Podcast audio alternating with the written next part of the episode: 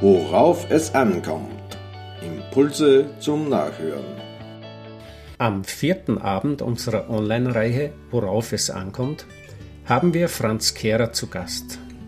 Franz Kehrer ist Direktor der Caritas in Oberösterreich und in dieser Funktion wirft er seinen spezifischen Blick auf die Zeichen unserer Zeit.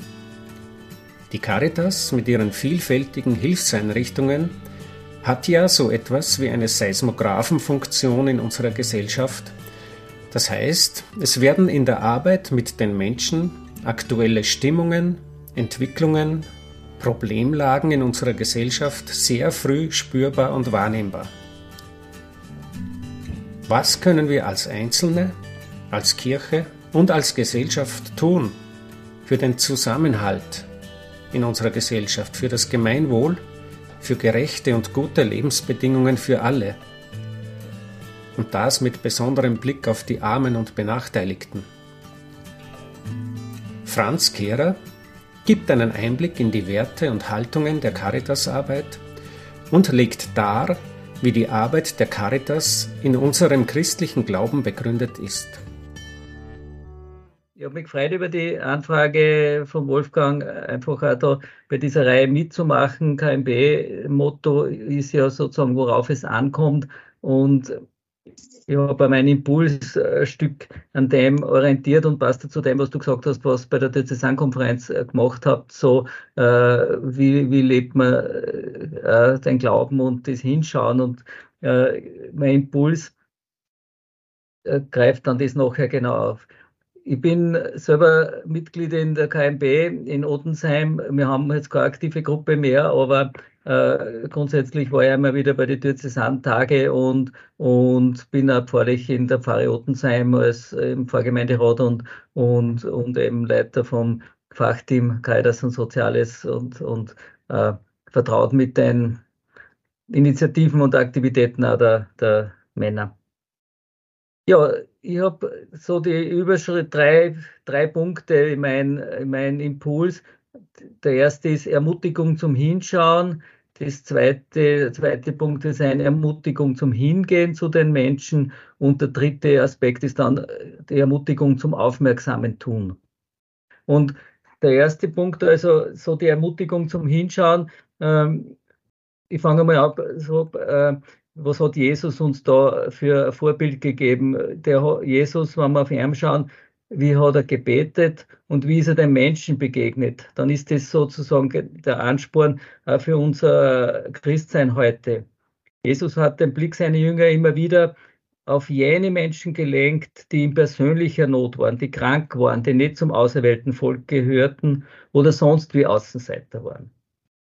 Und Beispiele aus der Bibel fallen euch und äh, mir da natürlich ein, wenn man immer wieder den Gottesdienst hört, zum Beispiel Jesus und der Zöllner, ja, der eigentlich äh, äh, von den Menschen nicht geachtet wurde und da am Baum sitzt und Jesus retten auch. Oder die Frau am Jakobsbrunnen, die äh, auch kein konformes Leben gehabt hat, äh, äh das sozusagen vor den damaligen Religionsführern angesehen war oder mit Begegnung mit den Aussätzigen, also Menschen, die Outsider waren. Und Jesus hat sich ja natürlich hat sich noch ein neues Testament gegeben, am Alten Testament festgehalten und, äh, und Aussagen aus, daraus auf den Punkt gebracht, nämlich es heißt ja im Moses im Deuteronomium, äh, die Armen werden niemals ganz aus deinem Land verschwinden. Darum mache ich dir zur Pflicht.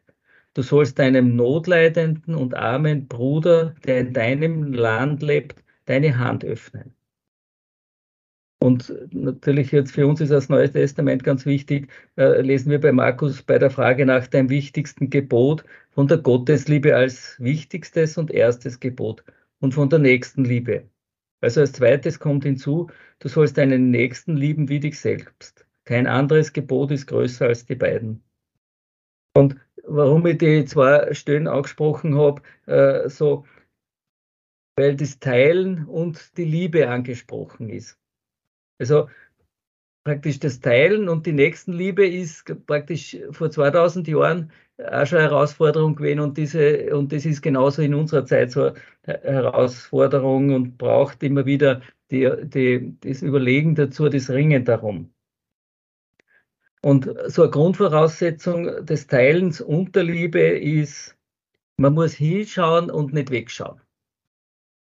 Das ist, äh, ich weiß, von was ich da rede, und das ist auch in unserer Pfarr äh, nicht so leicht und äh, wie, wie kann das gehen? Da komme ich nachher dann noch drauf.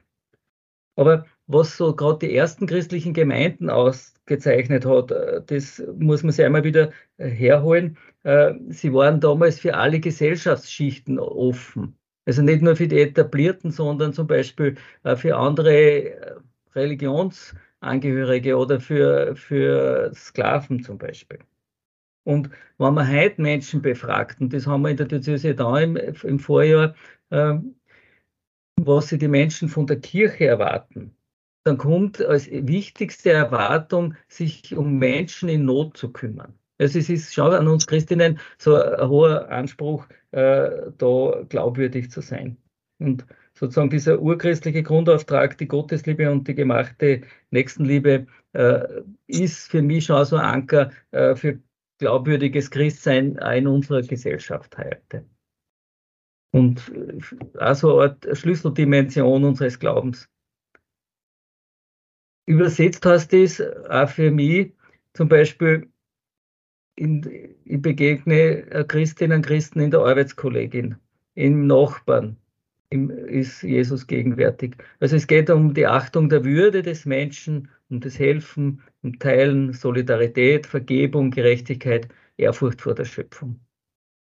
Und das Härteste ist ja wirklich auch, merkt man jetzt eh in unserer Gesellschaft, wie wir in der Mangel sind, in der Diskussion, dass wir uns ja unseren Nächsten nicht aussuchen können. Ich kann mir meinen Nachbarn nicht aussuchen. Und sozusagen da äh, diese, dieses, diese gelebte Nächstenliebe so im Touren als Frauen und Männer in der Pfarr, als Pfarrcaritas, äh, als Sorgende im Fachteam Caritas, äh, sind wir mit unserem Handeln glaubwürdige, wichtige Boten äh, in unserer Zeit für die, für die Kirche und in unserer Diözese. Das ist so praktisch so der erste Teil, die Ermutigung zum Hinschauen. Warum haben wir das so als Grundauftrag mit? Kommen wir zum zweiten Punkt, das Hingehen zu den Menschen. Und das, glaube ich, das, das ist auch die Herausforderung, das immer wieder zu buchstabieren in der Pfarre. Was heißt das so, das Hingehen? Ich bin selber eben äh, Haussammler in unserer Pfarre und, und in welcher Weise, und wir haben jetzt eine Klausur gehabt, jetzt ist eine Dienste, praktisch, in welcher Weise trauen wir uns Menschen ansprechen als Christen? Sitzen wir in der Kirche und, und warten, dass wer kommt? Und wo trauen wir uns Menschen anreden, mal schon, dass ich die schon lange nicht mehr gesehen habe oder wie geht's da äh, oder, oder möchtest du nicht auch bei uns die engagieren, wenn man Leute für den Pfarrgemeinderat sucht und so. Es ist oft da die Frage praktisch äh, hingehen zu den Menschen.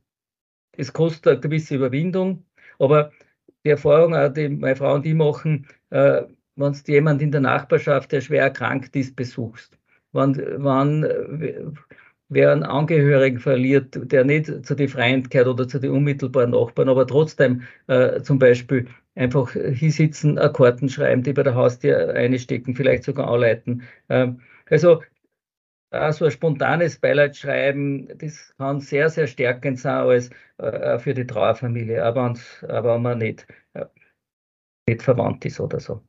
Natürlich ist auch das Aussige bei, bei einer Caritas Haussammlung oder wenn bei der Aktion Sei so frei, wenn man es im Kirchenplatz steht oder bei einem Adventmarkt für Sei so frei sammelt oder so. Das ist auch so ein, ein Punkt, hingehen zu den Menschen. Und manche warten auf das, auf Besuche. Und das wird auch für unsere Gesellschaft ein, ein zusätzliches Thema. Es gibt Früher waren auch die Frauen, dass wir geschaut haben, wer ist alleine, wer besucht man im Altenheim. Und diese Strukturen verändern sich und sind nicht mehr so verlässlich, äh, dass die einfach selbstverständlich besucht werden. Also wer, wen besucht man und, und dass da wirklich auch Menschen warten, dass wer kommt.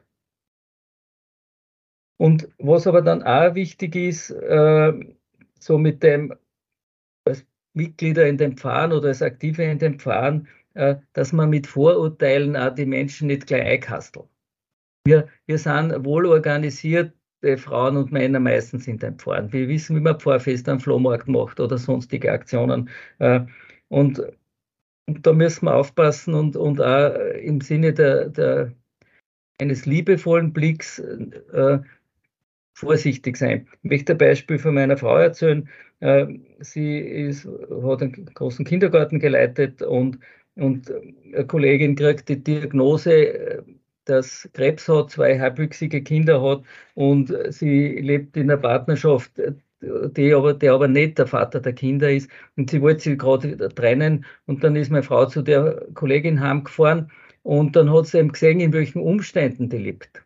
Wie viel Unordnung unter Anführungszeichen äh, und Überforderung in dem Haushalt da ist und das wirklich echte materielle Not gesehen hat, obwohl es die Kollegin ist und das nicht, nicht gesagt hat. Und wir, haben dann über die Pfarre Hilfe organisiert und auch das während der Chemotherapien für die Kinder wer kocht hat und sozusagen Essen auf Räder organisiert hat. Oder äh, vor paar Wochen habe ich mit der Einsatzleiterin der Familienhilfe im Bezirk Rohrbach gesprochen. Würde man meinen, das ist ein ländlicher Bezirk und quasi heile Welt. Ähm, und wie viele Aufträge wir als Caritas dort auch von der Familienhilfe über die Jugendwohlfahrt kriegen, wo einfach auch ganz viel Überforderung durch, die, durch den Beruf, durch die Familie, alleinerziehende Situationen, gesellschaftliche Anforderungen dazuzugehören und, und so, äh, dass das da wirklich notwendig ist, weil, weil man es nicht vermuten würde, wenn es möglicherweise nicht gut geht. Also Menschen ansprechen am Spielplatz, fragen, wie geht's da? Äh, und es gibt schon, und das muss man einfach ehrlich sagen, einen großen Verlust des quasi Handwerklichen in unserer Gesellschaft. Wie und wo lernen wir mit einfachen Mitteln, mit gesunden Lebensmitteln äh, einfach den Haushalt gut zu organisieren, die Kinder gut zu versorgen. Das, das lernt man nicht mehr selbstverständlich in den Familien und dadurch schon gar nicht mehr auch selbstverständlich äh, auch in der Schule oder sonst wo. Also da gibt es da gibt's wirklich im Umgang mit Kindern, mit Erziehungsfragen, mit Haushaltsführung äh, und Veränderungen, die, die, die uns auffallen, die uns betroffen machen und wo wir hinschauen müssen und hingehen müssen. Gerade am Sonntag nach der Kirche mit einem Personalverantwortlichen gesprochen, äh, der mehrere Filialen hat und, und auch 20 Lehrlinge. Und äh, über einen Lehrling, der 16 Jahre ist und von die Mutter hat ihm einfach, äh, die Mutter lebt in Linz und die hat ihm in, in 15 Kilometer von Linz entfernt ein Zimmer gesucht, der ist eh erwachsen mit 16 Jahren. Und der Bursch ist lauter klumpert und hat schon gesundheitliche Einschränkungen und praktisch ja, so quasi das ist selbstständig. Und äh, welche Anforderungen da an den, an den aufmerksamen Lehrlingsverantwortlichen beziehungsweise das Team, wo der Lehrling arbeitet, den an der Hand zu nehmen, bis zu dem, dass wir überlegt haben, ja, müsste der nicht sozusagen in ein, in ein bisschen niederschwellig betreute WG ziehen und wie kann man da äh, mithelfen, dass sowas vielleicht äh, äh gut weitergeht. Und sozusagen zu diesem Hinschauen in unseren Pfarrgemeinden müssen wir uns immer wieder gegenseitig ermutigen, weil es auch ein bisschen, es kommt ja was, wenn ich die Tür aufmache, auf mich zukomme, mit dem ich nicht rechne und das mir vielleicht einer in einer Überforderungssituation bringt durchs Hinschauen. Am Beispiel, äh, wenn du die Arbeitskollegin daheim besuchst. Also, äh, Bischof Manfred fragte immer wieder bei den Visitationen, so, wo sind die Armen bei euch? Wer sieht sie? Und das bleibt sozusagen so ein, ein Dauerauftrag, weil genau die, die oft die Hilfe brauchen, nicht zur Kernpfarre kehren, äh, die trauen sich gar nicht zu kommen, äh, weil sie nicht angepasst sind und, und vielleicht äh, ja, befürchten, dass man urteilend über sie spricht, weil man kritisch in den Einkaufswagen schaut und, die, und die, den Mund verzirkt, wenn da Cola-Flaschen drin sind und sonst der klumpert. Und so. Also das, das, das sind so die Punkte, äh, im Wort Nächstenliebe steht das Wort Liebe. Und sozusagen, wie können wir in unserem Handeln liebevoll zuschauen und, und, und aktiv werden. Also äh, das ist äh, ein wichtiger Aspekt bei dem Hinausgehen. Bischof Manfred betont immer wieder, wie wichtig es ist, eine Liebende, ein Liebender zu werden, deren oder dessen Herz offen ist. Und das ist so eine Grundvoraussetzung aus meiner Sicht, da die Not der Menschen zu sehen. Und es braucht verschiedene Blickwinkel äh, dieses Hinschauens und des Hingehens am Spielplatz, bei der, äh, am Kirchenplatz, wenn ausreden, die Volksschuldirektorin fragen, wie geht's, braucht wer Unterstützung. Und die Liebe zu den Menschen als Sehhilfe für die Not, nicht nur im materiellen Zielen. Also es geht nicht immer nur, dass wer dann fünf Backel Nudeln braucht, sondern, sondern vielleicht einfach, äh, äh, dass wer Zeit hat und das Gespräch sucht. Und damit komme ich zum aufmerksamen Tun. Es war vorher die Ermutigung zum Hingehen und zum Anreden. Und jede und jeder von uns hat schon die Frage gehört oder sich gestellt, da muss wer was tun. Warum tut da niemand etwas? Und einerseits bin ich sehr, sehr dankbar als Kaidersdirektor für das vielfältige Engagement in den Pfarren und denke bei uns äh, leider äh, schon verstorbenen Freund von der KMB, der hat 50 Küchen eingebaut in, in Horvath, Oberösterreich und hat da immer wieder mitgeholfen, äh, äh, irgendwas zusammenzubasteln. Und, äh, und wir kennen ja das Gleichnis vom barmherzigen Samariter. Äh, praktisch die zur Hilfe berufenen gängen am Landsmann vorbei und der quasi Fremde wird tätig, er leistet erste Hilfe und bringt den Mann in die Herberge und pflegt ihn. Dann gibt er dem, wird er nur Geld und beauftragt ihn für den Mann zu sorgen. Und da wird so für mich so ein Grundprinzip von Hilfe sichtbar, dass in einer gewissen Weise ja professionell sein muss. Zum Beispiel professionell in dem Gleichnis von der Bibel durch den Wirt.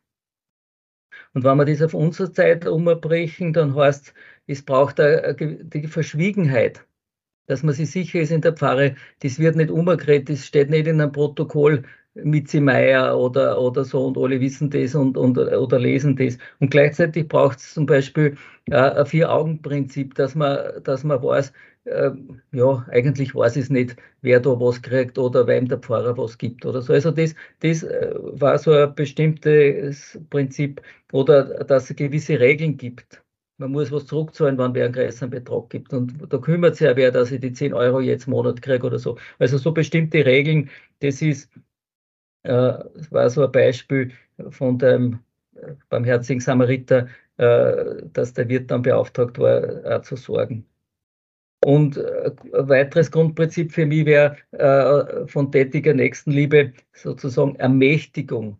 Also wie kann ich wen ermutigen, Zuversicht und Hoffnung geben? Und das kann, das können 20 Euro sein, das können 50 Euro sein, das können, kann sein, an dem Beispiel mit der Kindergartenkollegin, dass ich sage, die nächsten zwei, die nächsten zwei Monate oder drei Wochen, wo es da nicht gut geht bei der Chemotherapie, ich bringe da Essen vorbei am Dienstag für die Kinder, jeweils, wenn es da am schlechtesten geht.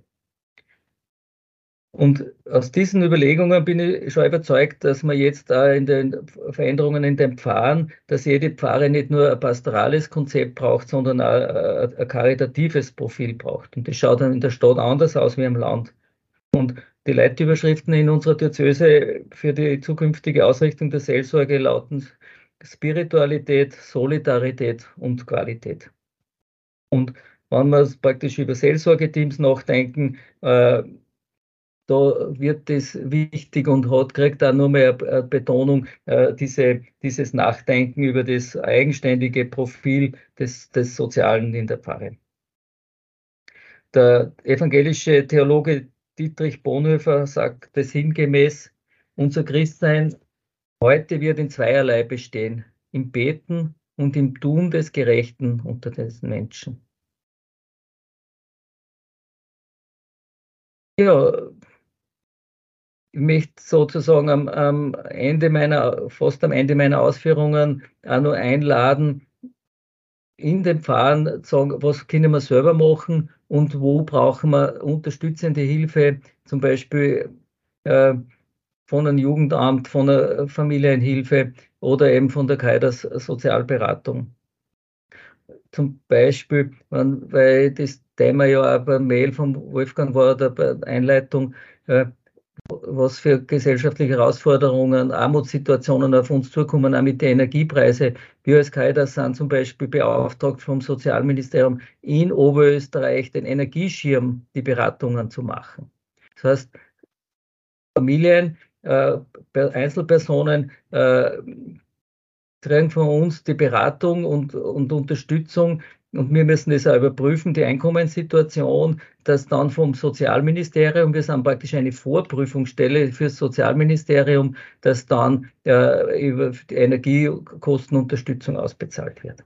Und sozusagen dieses eigene Tun äh, in einem sehr gut und, und, und rasch und persönlich organisierbaren Rahmen und dann, wo brauche ich eine gute Zusammenarbeit und wo kann ich meine, meine Hilfe auch nochmal auf ein größeres Niveau heben, weil ich kann nicht 20 Personen in der Pfarre zum Beispiel mit 300 Euro bei den Energiekosten unterstützen, aber wir können das zum Beispiel aufbereiten fürs, fürs Ministerium, dass die 20 Familien in der Pfarre zum Beispiel unterstützt werden. Also das, das sind äh, Punkte, die dann äh, äh, unter dem Aspekt noch einbringen möchte, sozusagen aufmerksames tun. Also nicht sagen, da können wir jetzt nichts tun, das überfordert uns, sondern äh, wer kann, mit wem, mit wem kann wir unsere, äh, unsere Hilfe sozusagen kraftvoller machen.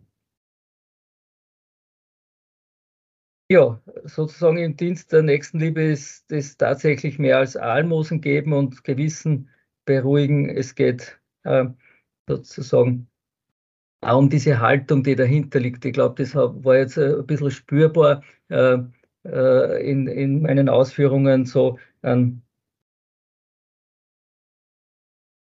trotz allem manchen Unverständnis, wenn, wenn ich als Beispiel nur für das, wenn wir mit der Familienhilfe wo in einem Einsatz sind, dass wir manchmal sagen, der da überhaupt beim Auto, das vor der Tür steht, die Schulung das drauf sein, weil dann kommt der Vorwurf, wir helfen den Falschen. Die, wenn die Person weniger Zigaretten gekauft oder gescheiter einkauft dann war die vielleicht gar nicht, braucht jetzt keine Unterstützung und so. Und das, das meine ich, so eine gewisse Barmherzigkeit und eine gewisse Liebe dem Ganzen entgegenbringen. Papst Franziskus sagt, die Liebe Gottes und jene zu den Menschen füreinander stünden im Zentrum der Kirche sei ihr Herz. Lass schnell mal einen Schluck trinken.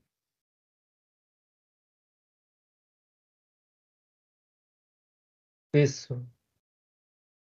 findet man in der Enzyklika Deus Caritas Est. Ja, und zum Schluss möchte ich noch aufhören mit den, den Werken der Barmherzigkeit von Bischof Anke und übersetzt, wie er das geschrieben hat aus der Bibel, ich gehe ein Stück mit dir, ich rede gut über dich, ich höre dir zu, ich besuche dich, ich teile mit dir, ich bete für dich, du gehörst genauso dazu wie ich.